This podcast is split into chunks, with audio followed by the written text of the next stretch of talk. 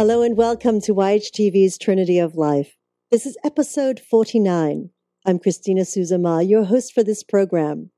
Thank you so much for joining me today as again I continue to explore the wonderful world of healing arts, meditation, therapies, and the many modalities of helping each of us find balance in our individual journeys.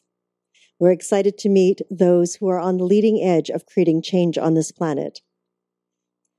Well, our guest today is an amazing woman who we are so honored to have with us today. She has dedicated most of her life to community service, helping and supporting women and children who have sadly been through an abusive or violent situation. She has been awarded many, many accolades for her work and continues to inspire so many on this planet as we say, one drop is a thousand waves. Well, she's a pretty big drop in this ocean. we are honored to welcome Patti Giggans, Executive Director of Peace Over Violence. Hello, Patty. Hi, Christina. Nice to be with you. Thank you so much for joining us here today. I know that you have been so busy and you've carved out this uh, small window of time to share with us everything that you do. Yes, April is Sexual Assault Awareness Month, and it is a really important time and a very, very busy time to educate our local communities, the entire country, and the whole world mm-hmm. about sexual violence. Mm-hmm. So, April is officially uh, a National Day here in the U.S. April, the whole month is a national month mm. dedicated to sexual assault awareness. And then we have a day, April 24th, which is Denim Day in LA, Denim Day USA. Mm. Um, so, USA, so across the nation, people will be partaking in Denim Day. Yes, uh, nationally and internationally. Mm-hmm. Actually, millions of people will be participating and becoming more educated about sexual violence. Mm, mm, wonderful. Patti, I, I look forward then. I think what we'll do is we will I will ask questions about the Denim Day further on in our discussion. And be, because before we do, can you share with our audience a little bit of your history and background and how you came to be the executive director of Peace Over Violence? Uh, sure, I'd love to. Um, I've been the executive director here almost 30 years. And I came to the organization because I was a self defense instructor and I actually uh, was teaching karate at one of the first women's martial arts schools in the country. Uh, and it started here in LA. It was called Karate Women. And uh, so it's been a while now, but I came through self defense, I came through prevention of violence. And of course, I've had the, it's been a blessed uh, journey for me to work these many years on this issue of violence against women and children with such amazing uh, volunteers and community members and our staff. Now, you were originally from the East Coast? I was born in New York. And what brought you out here? Um, I came to California um, when I was um, in, in, uh, when I was married, and uh, through one of those where the husband gets the the job and the wife follows. and uh, for a feminist, it was kind of like a little challenging to do that, but uh, it was a wise decision on my part. now, did you have your black belt by that point already? I did. I had my black belt, and I did come to Los Angeles with an idea. It was to start a school for women and uh, a martial arts school for women. I had uh, gotten my black belt in Paris, oh. and uh, so I did have that plan. And I, yes, I'm happy to say uh, I was able to do that.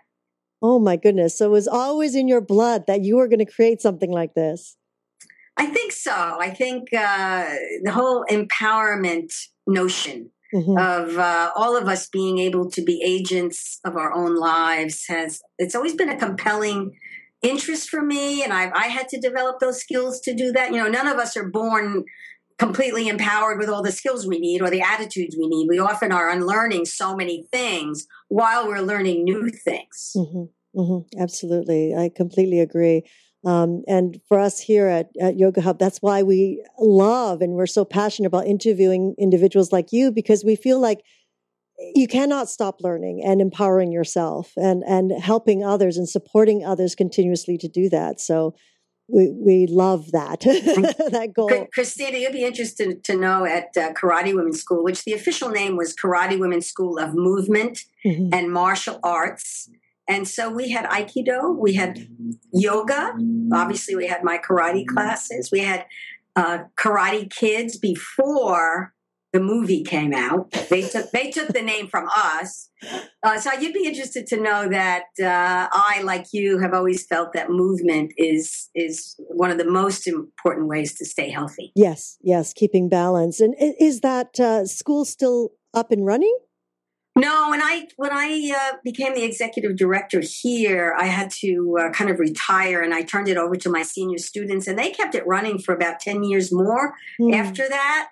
Um, but uh, since then, though, it has it has closed. Mm-hmm, mm-hmm. Oh, but still, but I'm, I'm, happy. I'm happy to say that women have been able to train at co-ed uh, uh, training centers and, and co-ed dojos. Originally, you know, we started it because it wasn't comfortable. Women were not really welcomed into the male the male karate schools at the time, but now that's changed. Yes. So there are many more options for women and, and girls and, and boys too to, to train in uh, martial arts. Yes, it's it's uh, from 30 years ago. It's it's quite quite a quite a new shift that has happened, which is really lovely. You know, I think more more and more girls have a, a better opportunity these days, and it's because of people like you that have laid that groundwork. Like when many of us were pre Title IX, you know, Title IX is the federal law that uh, mandates equal opportunity for women in sports and athletics. And uh, so some of us who started those schools and were doing those sports pre Title IX, um, mm. you know, we were the uh, we were the pioneers. Mm-hmm, mm-hmm. Lovely. Um, now, here you are at uh, Peace Over Violence. Can you explain to our audience what your goals are and the mission and uh, the kind of work and the shifts that you have done in communities. Sure. Our mission is to build healthy relationships, families, and communities free from sexual and domestic and interpersonal violence. So we are a sexual assault, domestic violence, child abuse, and youth violence prevention center. Our headquarters are in uh, Los Angeles. We also have an office in the West San Gabriel Valley um, and uh, here in Los Angeles. And so we are local in terms of our direct services, but we are statewide and national in terms of the prevention work, the advisory work, and the policy work that we do. But we are very hands on. We have the oldest rape and battering hotline that's continuously running in the country. We started back in 1971 before there were ever any kinds of organizations dealing with sexual violence or domestic violence. And over the last 42 years, our, our programs have grown and we've been able to reach many, many more people, not only with direct services, but uh, through our prevention work. Mm-hmm. So we are there at the point of the crisis here in Los Angeles. And uh, so we will go to the hospital with a, a rape victim or a battered woman. Uh, we will go to court if uh, if that uh, presents itself. We will go to the police station. We'll go to the hospital and meet with the victim at the hospital. We don't believe that anyone should go through the trauma of interpersonal violence alone. That mm. for healing to take place, it's important to have at least one other person to take that journey journey with you. And we're part of a network uh, not only across the state of California, but across the country of domestic violence programs and sexual violence programs that are there in community uh, to help victims not only become survivors, but to become thrivers. Mm, mm. Well, that's very, that's very, very empowering. Um, it, it's, uh, you know, when people speak of rape, and, and I know many years ago, you know, I'm, orig- I'm originally from Canada, so so I think the the laws and they're a little different. There's not as many people in a small in this in a small area. There's not as many people. We're all spread out all over the place. Things like this do happen. We don't hear a lot about it. Um, it's always kept very hushed, of course, and um, I do believe uh, still now uh, it's very difficult for people to come forward to say that they are being abused or even to realize that they're being abused. That's so true. I mean, after 40 years of an organized uh, anti violence against women's movement, uh, it is still, it's kind of, it's sad. It's sad that uh, still the stigma is so strong and still out there that victims are reluctant to report or to seek help. And sometimes that stigmatization is so internalized that people will not even almost acknowledge what happened to them. Mm. And so that's part of the work that we do. We want to uncover um, these these crimes. We want to uncover these traumas and it indeed, it's a trauma. It's a trauma to the body. It's a trauma to the soul. It's a trauma to the mind. And we want to make the world safer for people to come forward and get the help they deserve. Mm-hmm. Mm-hmm. Um, so, so that today that still exists where it's it's still shameful for some of the societies and cultures out there, and it's hard for them to come forward. Yes, the shame shame is still there. The shaming uh, mm-hmm. Uh, and the stigmatizing is still is still there in our cultures, in all cultures. Mm-hmm. mm-hmm. And uh, you know, our work is to continue to destigmatize the issue, mm-hmm. so that uh, men and women who were molested or abused or raped as children can come forward. Um, you know, one in four women are molested or sexually abused under the age of 18 and one it's reported that one in six men under the age of 18 are sexually abused or or coerced into unwanted sexual encounters. Hmm. Uh, so it's this is a this is a this is a huge problem. Mm-hmm. Mm-hmm.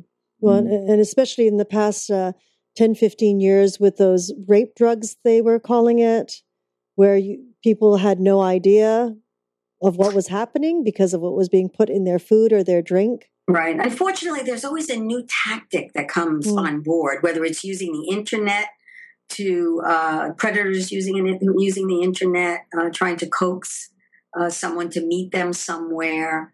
Um, the uh, the date rape drugs that you're referring to, they're always there's almost like a, a new technology every few months to figure out a way to overpower someone else to either you know to hurt them to harm them to steal sex from them um, and that's you know that's unfortunately humans do this to one another. Mm-hmm, mm-hmm. Um, do you feel that uh, in the almost 30 years that you've been involved with this uh, organization ha- has it gotten better?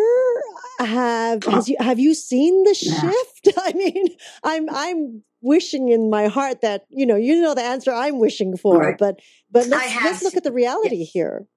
The reality is that we there we have shifted some of the social norms and we have changed people's attitudes and we have demanded that there are uh, laws that will uh, hold bu- abusers accountable and that will help victims come forward. Absolutely, um, but we still have a long way to go. I still mm-hmm. I still think that as much as we've made progress over the 40 years of all these organized networks and and the, the newer public policy like the Violence Against Women Act that we have in this country, um, but that there are there's still so uh, so far to go because these these attitudes persist. They're, they're thousands of years old that women are property, uh, that girls um, are there to be used as someone may want, um, blaming the victim persists so that if someone is raped or someone is battered sometimes the first question that that's asked is what were you wearing mm. well, why did you choose to go out with that person why didn't you know better why did you marry someone who is abusive why do you stay with someone who is abusive so you know we have we have our work uh, cut out for us but we i think we are on the progressive end of making the social change that we need mm-hmm. Mm-hmm. And uh, um, I noticed also that you have, it is not your, hmm, the cultures that you have been um, approaching is not just English speakers. I see that you've also touched upon you know, the the Latin Spanish uh, communities. You've uh, touched upon the Asian communities, Korean, Chinese. Um, you have buttons and things in Farsi. It's amazing. It's amazing. Now, now, are these mainly for here in the U.S.? Well, originally, the buttons that you're referring to are the buttons uh, for Denim Day mm-hmm. in LA, Denim Day USA. In fact, I'm I'm wearing a button uh, Denim Day USA right now, and we have uh, buttons in about 12, 13 languages now. Uh, part of it is that Los Angeles is an international city, and we have language. We have uh, about 120 languages spoken in our uh, school district, mm. and the United States is a is an international country. People come from everywhere, and um, the idea, though, is that there is no excuse and never an invitation to rape in any language, in any culture. That there is no excuse to rape or to violate to overpower someone for sex or for power. And uh, that's a big message, and we've been uh, we've been putting this out there for the last uh, 14 years in our sexual violence prevention campaign, which is Denim Day USA. Mm-hmm. Here, here in Los Angeles, we do have services, in particular targeting the Latina community, and also for uh, people who are deaf but across the country, there's networks uh, in so many different communities, uh, really reaching out in the in the native languages of the uh, survivors who need the help. That's very interesting. You you brought up uh, in your last comment, including a hotline for people who are deaf. We have services. Yes, we have the video phone, and we have counseling services, and we actually even teach self defense to the deaf community. We have deaf instructors and uh, instructors who can who know sign language, so that we we are very much um, working within the deaf community to reduce the uh, to reduce the suffering that comes from those traumas. That's uh, ooh, that's that's uh, a tough one to swallow. That one. It's it's like uh, they already have that issue that they have to bear and then to have to bear another issue that comes upon them because of individuals taking advantage of them. Well, what's exciting about the whole the deaf community, not only in Los Angeles but across the country, is that it's a very empowered community now, and uh, uh, deaf people are the first ones to tell to tell us hearing people that we're the ones that have the problem they, they have a language, American Sign Language. They have a language. They have a culture. Yes. And uh, it's the hearing people who um, are uh, more limited in viewing deaf people as disabled per se, when really it's a communication barrier that uh, hearing people and the hearing culture needs to work even harder to overcome. Yes, absolutely, absolutely. I, and I can completely agree with that. When when I had uh, when my son was in his younger years, we we taught him sign, and we keep that up. And um, when we do run in to people who are hearing impaired, and they see that he can sign very simple, simplistic, they're they're so joyful because here is a child and and they'll look at me and go, "Are you deaf?" And I'll go, "No." why does your son know how to do this? Well, because we feel it's a form of communication. Right, absolutely. Like, like he learns any other language. This is just another language. Uh, it's a beautiful language. A beautiful, beautiful. So, um, oh wow, the work you do is just so magnificent with your organization. Um, what uh, there certain cultures that you find that uh, there is uh, sort of um, a higher numbers because of their culture that that you're dealing with. I mean, here in the U.S., uh, people who've been living here and who've ra- been raised here, um, they may, you know, it, the, lifestyle, uh, you know, is quite different because it's it's such a an assortment of individuals coming together but then now we have this whole influx of immigrants coming in continuously from other countries, you know, the Asian population, the Middle Eastern population. Do you find that the numbers for um, your organization uh, increasing in those communities? Well, often we've over the years, and, and you know, we've been in existence for you know over forty years. Mm-hmm. Um, you often see that with newer immigrants because they don't understand the culture here and the laws here. Not to say that the hybrid American culture does not have violence in it. Mm-hmm. It absolutely does. Unfortunately, yes. we have every kind of violence. Mm-hmm. Um, but I think some of the practices that families bring with them from other countries um, becomes an issue because they're not sure. Uh, they're, they don't know what the practice is here, and so they're not they, they're surprised sometimes when the police show up at the door. Mm. Um, and uh, and we've worked hard over these years to have the police take seriously domestic violence. Mm. And not just in the old days, the police would walk the, the abuser around the corner and say, you know, go home, be nice to your wife, don't hit her anymore. I don't want to come out here again. Um, and they'll say to the wife, well, you know, make his eggs uh, the way he wants them. Don't get him upset. Don't get him angry. Oh, no. and, you know, those are those are the old days. I mean, that does show up occasionally, but we've we've changed that norm, um, and uh, I, I, think as as the wider American culture, uh, even though there's slippage sometimes, people don't brag about beating their wife anymore the way they used to. Mm-hmm. But new immigrants have to adjust to. Uh, you know the new culture that they're in and there's language barriers and there are practices that or may have been overlooked or even encouraged um, back home. And so there's always a period of adjustment with new immigrants. Mm-hmm. But I wouldn't want to malign any culture by saying, oh, that's the one that has more than any other. Poverty is an issue. There are a lot economic, there's a lot of factors that go into um, creating these culture, you know, cultures of violence. But, you know, as a whole, um, in our American culture, on the one hand, we have a lot of violence. And on the other hand, there's a lot of people trying to work to reduce that amount of violence. Mm-hmm. And they mm-hmm. come from every culture. Mm-hmm, mm-hmm, mm-hmm. so, so do you uh, have a lot of volunteers from those different um, cultures?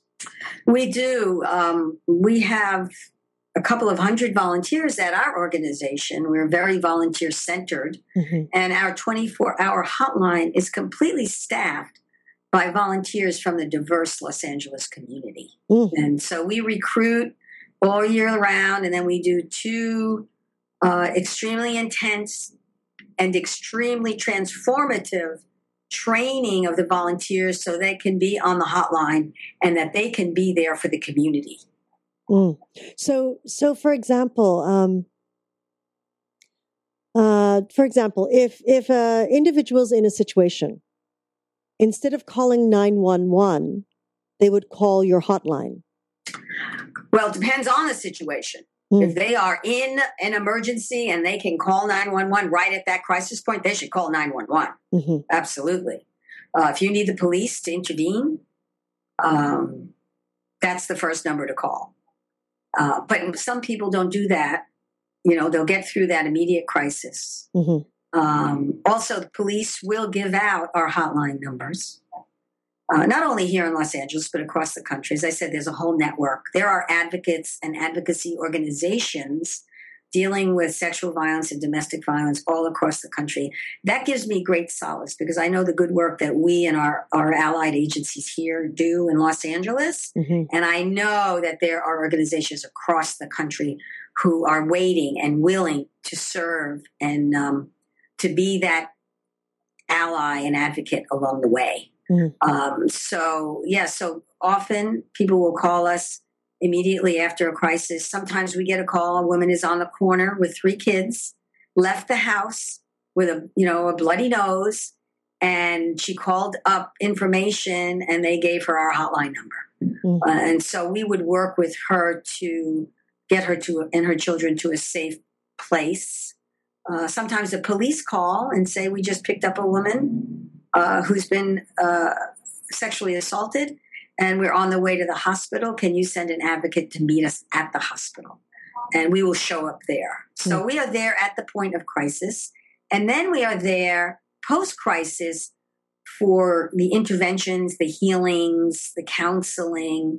And that's that can be a longer process, mm-hmm. of course. You know, but uh, so here at uh, Peace Over Violence, and as I said, with our other allied organizations, we're we're in it as advocates for the long haul. Mm-hmm. And what happens in a situation where, for example, and I, I hear this quite often, is where individuals are so scared. I mean, they're scared for their life, Patti, because, you know, they've been suppressed under this violence that they're scared that if they say anything to anybody or they actually make a move, that their life will be in jeopardy. Uh, how, what? I mean, what kind of protection could they be looking at? You know, how could you ease that sense of anxiety when they're scared for themselves and their children? Well, ease, easing that anxiety is there's no quick fix. Mm. Uh, the most important thing that we do is assess the situation. You know, how dangerous uh, is the situation that this person is in and try to get them to a safe place. That's what the shelters, that's what the domestic violence shelters are about. Some people have to leave and actually go hide out. I call it murder prevention.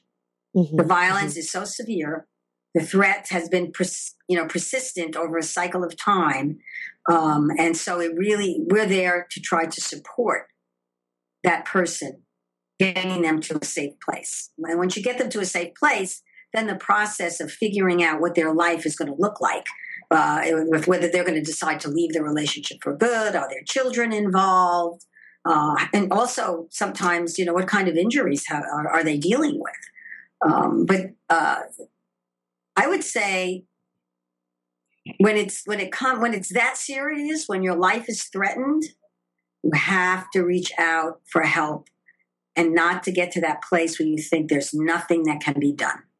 There are people out here who are willing to help. There are organizations. When people call us for help, they just don't get the hotline uh, counselor. They just don't get our uh, clinical social worker at the at the office or the counselor at the office. They have an organization standing with them, and I think that's the important piece. Mm. So you're not going through this alone, that there are people who are skilled and willing to help make the systems work for the victim so that they can get to a safe to get to a safer life. Mm. But it's a process. Mm-hmm. And it's not easy. No, I, I, mean it just just the first steps, you know, mm. with uh, living a, with all that fear is uh, that would be the most amazing step. The right. first step and, is always the hardest. And what happens is people become accustomed to living with that fear. Uh, you know, I always uh, I say this often uh, that I feel like battered women are some of the strongest women around because they figure out how to live with the abuser, who probably is not being abusive all the time. In most cases, they're not, but they live through the cycles of abuse. Uh, they live with the the ups and downs, and they try to cope because they have a marriage, they have children with the person, they have a bond with the person.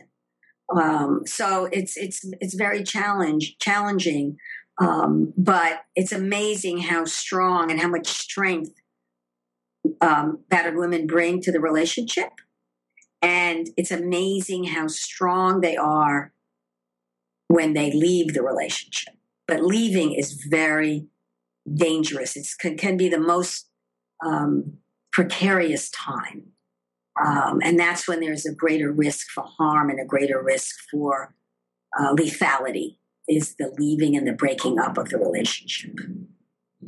And uh, what if uh, what of the situations where there is actually no physical abuse or no um, it's it's mainly verbal abuse or other types of abuse, you know, stalking emotional, or emotional. emotional abuse, psychological abuse, uh, the harassment, the stalking.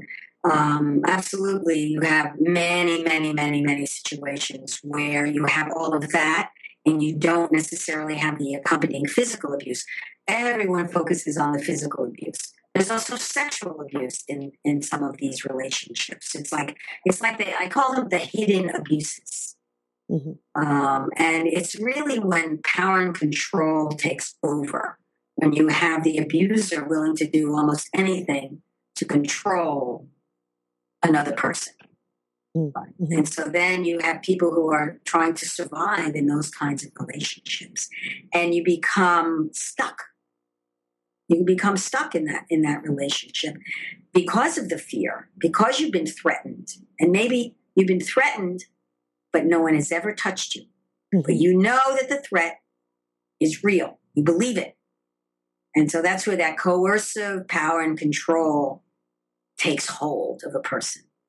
Mm-hmm. Uh, so it's it's very complex to get out of these relationships. I after I mean I still do hear like why doesn't she leave? You know, people say this all the time with, such judgment mm-hmm. and such criticism. And uh, you know, I've, I've, been teaching about this for so long. I feel like you know, hold your judgment, mm-hmm. hold your criticism. We all like to say, "Oh, that would never happen to me."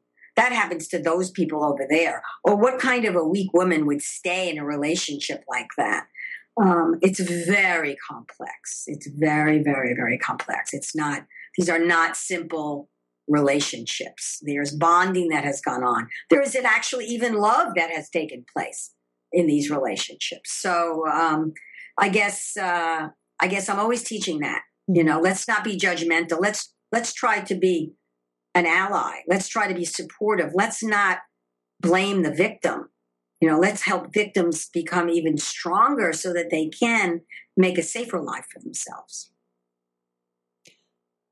Ooh, yes i can't imagine i've seen many many many go through uh, a lot of abusive and violent situations and i know as a child myself i went through a very violent and abusive situation so i always empathize with with those out there um, now uh, can you speak a little bit about children in a situation and how your organization supports them? Because that is, that's also a very, um, wow, I find it a very precarious situation. Like, uh, I volunteer in my son's school every morning and, and I hesitate always on, on what you know i'm a very huggable person and i love to hug and i love you know the human contact you know that's who i am i'm in the healing arts and the human contact is is uh, to me one of something that is sort of dwindling away and and it's mm-hmm. so important to feel that love and care you know from from each other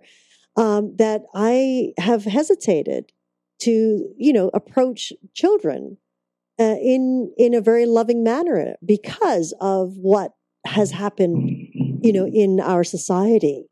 So, uh, can you speak a little on that? Like, how, you know, how do you as an organization uh, help children, and how, where are the guidelines to to what is right and and what is wrong, and and what people can and cannot do?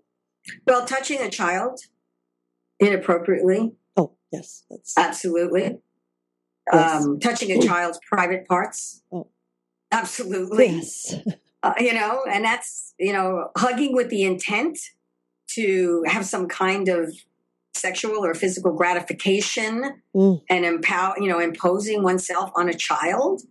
Absolutely, it's in a, you know that's mm-hmm. inappropriate. Mm-hmm. You know, mm-hmm. um, and um, but you know it still happens. You know, mm-hmm. the children are uh, inappropriately touched, they're molested, their space is invaded, they're violated.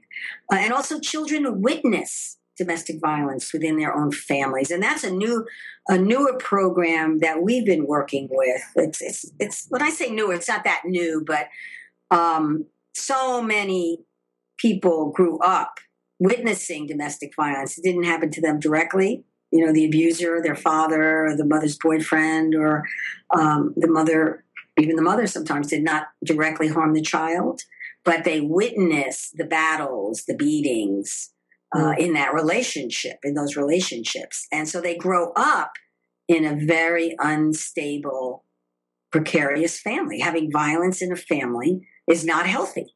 And so witnessing violence is traumatizing, even if it didn't happen to you directly. Mm-hmm. And so that's something that we've been working on more and more. And we recently opened up our Children and Youth Center here in downtown Los Angeles to deal even more with the children under, say, 11 or 12 years old who have witnessed domestic violence. And the shelter programs have been doing that for several years now. We have an out of shelter program. There are many battered women who do not want to go to shelters, they don't feel like it's necessary uh, to go to a shelter. Um, but uh, so we deal with people who whose families who have been broken apart by the violence, and we are focusing particularly on the children and making sure that they get some interventions, they get some understanding, and they get another view of the world that uh, that this is not normal behavior. One of the most it may be um, normal in a sense that it happens more often, but it's not healthy behavior. Is basically what I should say. It's not healthy behavior, and we don't want our children to grow up emulating um, abuse and adopting abusive practices and we don't want them to grow up to be victims of abusers. So that's why it's so important to work with children and uh, and work with the whole family to help mm. families be healthier and, and figure out other ways to deal with conflict um, and other ways to deal with equality in relationships because that's part of the problem. Um, that one person is not viewed as being equal in the relationship, so they are uh, there's the whole power over dynamic uh, um, is in play. So we're very we're very excited about this, some of the new work that we're we're doing with families and with children. And do you also go into the educational system, like the schools, the high schools? We're very involved uh, in the school districts here, um, and uh, statewide, we're involved with a lot of policy about uh, making sure that sure that schools are safe, not just safe from obviously from any kind of gun shootings, um, but safe from that interpersonal violence that can go on uh, among uh, children who, young people, adolescents who are dating, mm-hmm. high school, and uh, young people are dating even younger than before, even in middle, middle school now. And so we've been very involved with teen dating violence prevention and working on policies for school districts to make sure that they see they can see these kinds of violences that are somewhat underground mm-hmm. but they're happening you know among the youth on the high school and middle school campuses and in the past adults the teachers faculty they have not known what it looks like so they haven't seen it so there's been a lot of education so that teachers can can really see what teen dating violence looks like in fact i'm in the process of rewriting uh, a book about teen dating violence for parents. It's going to be coming out in September. It's called When Dating Becomes Dangerous A Parent's Guide to Relationship Abuse Prevention. I'm writing it with my co author, Barry Levy. Mm. Um, and we wrote the first book about 12 years ago for parents on the subject. Uh, and here at Peace Over Violence, um, we have our In Touch with Teens curriculum, which is to prevent uh, teen dating violence in schools, and there are other curricula across the country. And uh, as I said, we're before we're very organized with our networks now. So it's not just about what happens in LA. Mm-hmm. It has. It also has to happen in other communities. It has to happen in the larger cities. It has to happen in the rural and the suburban areas. So it's a question of everybody coming online, so to speak, yes. about dealing with these issues and becoming and becoming educated and becoming engaged bystanders on these subjects. You know, we mm-hmm. can and not look away. It's uh, it's no longer acceptable for us as adults to look away at the violence that goes on in schools. It goes on with young people. That goes on in the streets or goes on in in other families. Not only our own to look away that goes on in our own families, mm-hmm. but in other families. And that's the only way we're going to get to a healthy society if we all pay attention. Mm-hmm. Mm-hmm. Absolutely. Oh my goodness. Now, how how do people get involved with your organization? Uh, do do they con- just pick up the phone and contact and and uh, apply? Uh, yes, of course. Um, you can call Peace Over Violence. You can go to our website. Probably that's the best place to start. peaceoverviolence.org. And we also have our Denim Day in LA, USA.org. And you can find out about um, how to become a volunteer. There's information so you can educate yourself about these topics. Um, as I said, we really welcome volunteers mm-hmm. in terms of not only becoming advocates on the issue, but uh, becoming people educated in prevention. And so we have a, a specialized training for violence prevention specialists. People come from the community. And uh, we teach you everything you ever want to know about violence prevention, maybe more than you ever wanted to know. but uh, we, we believe in education here at Peace Over Violence. Um, now, now, Patti, you mentioned your Denim Day that you had created and uh, founded. Can you share with us uh, more about that day? April 24th. This year. This year, 2013. It's our 14th year. We pick a day, usually the third Thursday of, uh, third or fourth Thursday, depends, uh, of the month of April, which I mentioned before is Sexual Assault Awareness Month. And um, essentially, it's a huge mobilization. And as I said, go to the website, www.denimdayinlausa.com org and you can get materials you can download a toolkit you can purchase buttons in 12 different languages that say there is no excuse and never an invitation. We invite people to wear denim to wear jeans on purpose that day. Now in in most environments now jeans are you know de rigueur. Everybody wears jeans all the time. So what we say is wear jeans on purpose on denim day.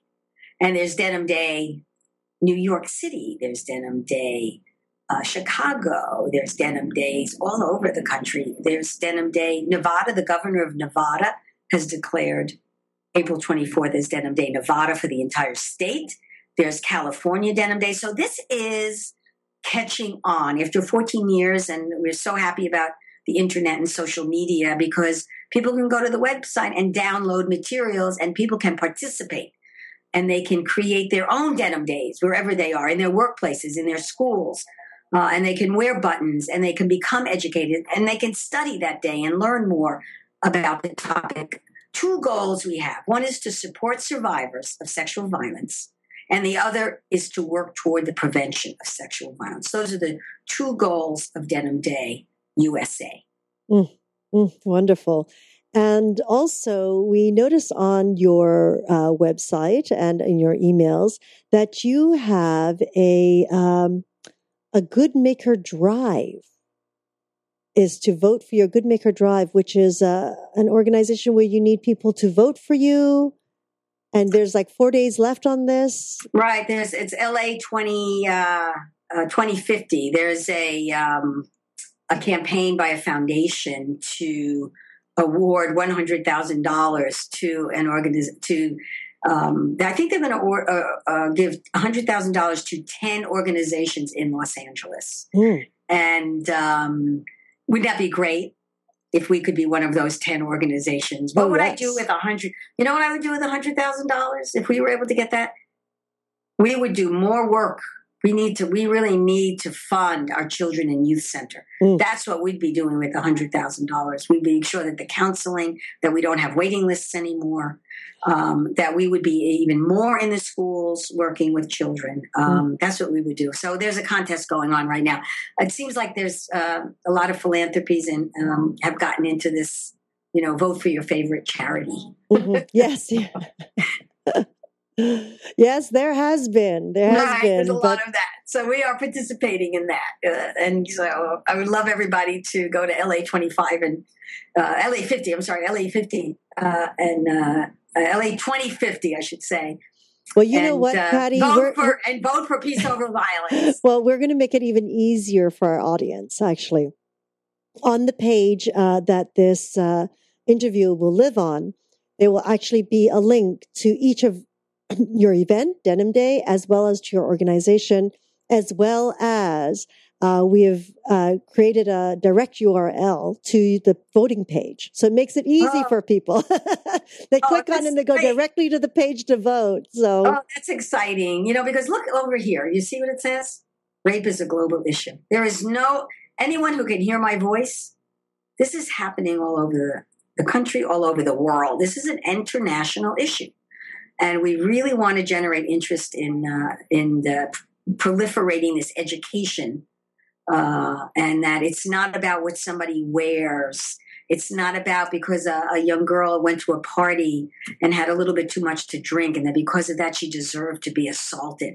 We want to bust these myths that blame the victim all the time for these assaults. And so, the more that uh, the people who uh, are fo- who follow you and uh, all your work toward balance and health um, all of us working going in the same direction is going to make a difference. Absolutely, Patti. We are speaking with Patti Giggans, Executive Director for Peace Over Violence. Patti, if there was one thing that you would share with our communities, you know, that is important for people to remember in any kind of situation, what would that be?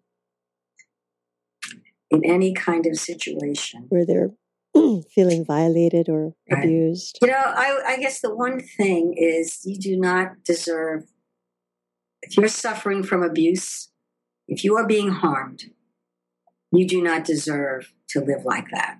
And that there are people and there are organizations and there are advocates who will help you. Reach for the phone, reach for the text, reach for the email, go to the websites wherever you live. Reach out, and there will be people, there will be advocates, there will be organizations that will be right there with you and help you. Do not go through the trauma of abuse alone. You do not deserve to be sexually abused, to be battered, to be emotionally controlled. No one deserves that. Mm. Mm. Oh my goodness. It's um it's so we are so honored to have you on our program today, Patti. The work that you and your team and the other organizations that are affiliated with you, there is really no words that that can truly explain the wonderful shifts that you continue to make, you know, on this planet.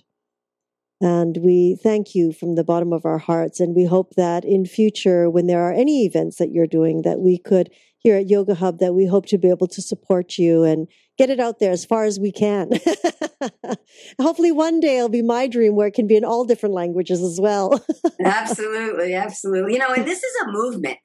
We have to be in this together. I really want to invite everyone to to join the movement to get to end violence against women and girls because by doing that, we will also end violence against men and boys. Mm-hmm, mm-hmm. No one will be. If we start ending violence, no one will be left out. Yeah. We really will create a healthier and safer and more peaceful world. Yes, yes, absolutely. Thank you so much, Patti Giggans, for joining us here today. And uh, everyone who's listening to this, please, please um, vote for them. Um, you know, I'm just going to give the URL to everybody right now. It's yogahub.us forward slash vote POV.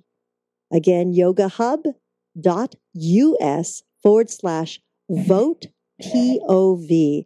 And that will di- take you directly to um, the site to click that you're voting for them.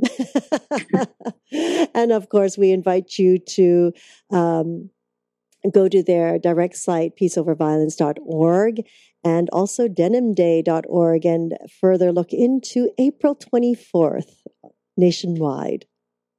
I would like to thank each and every one of you for joining us in this new platform of education and information.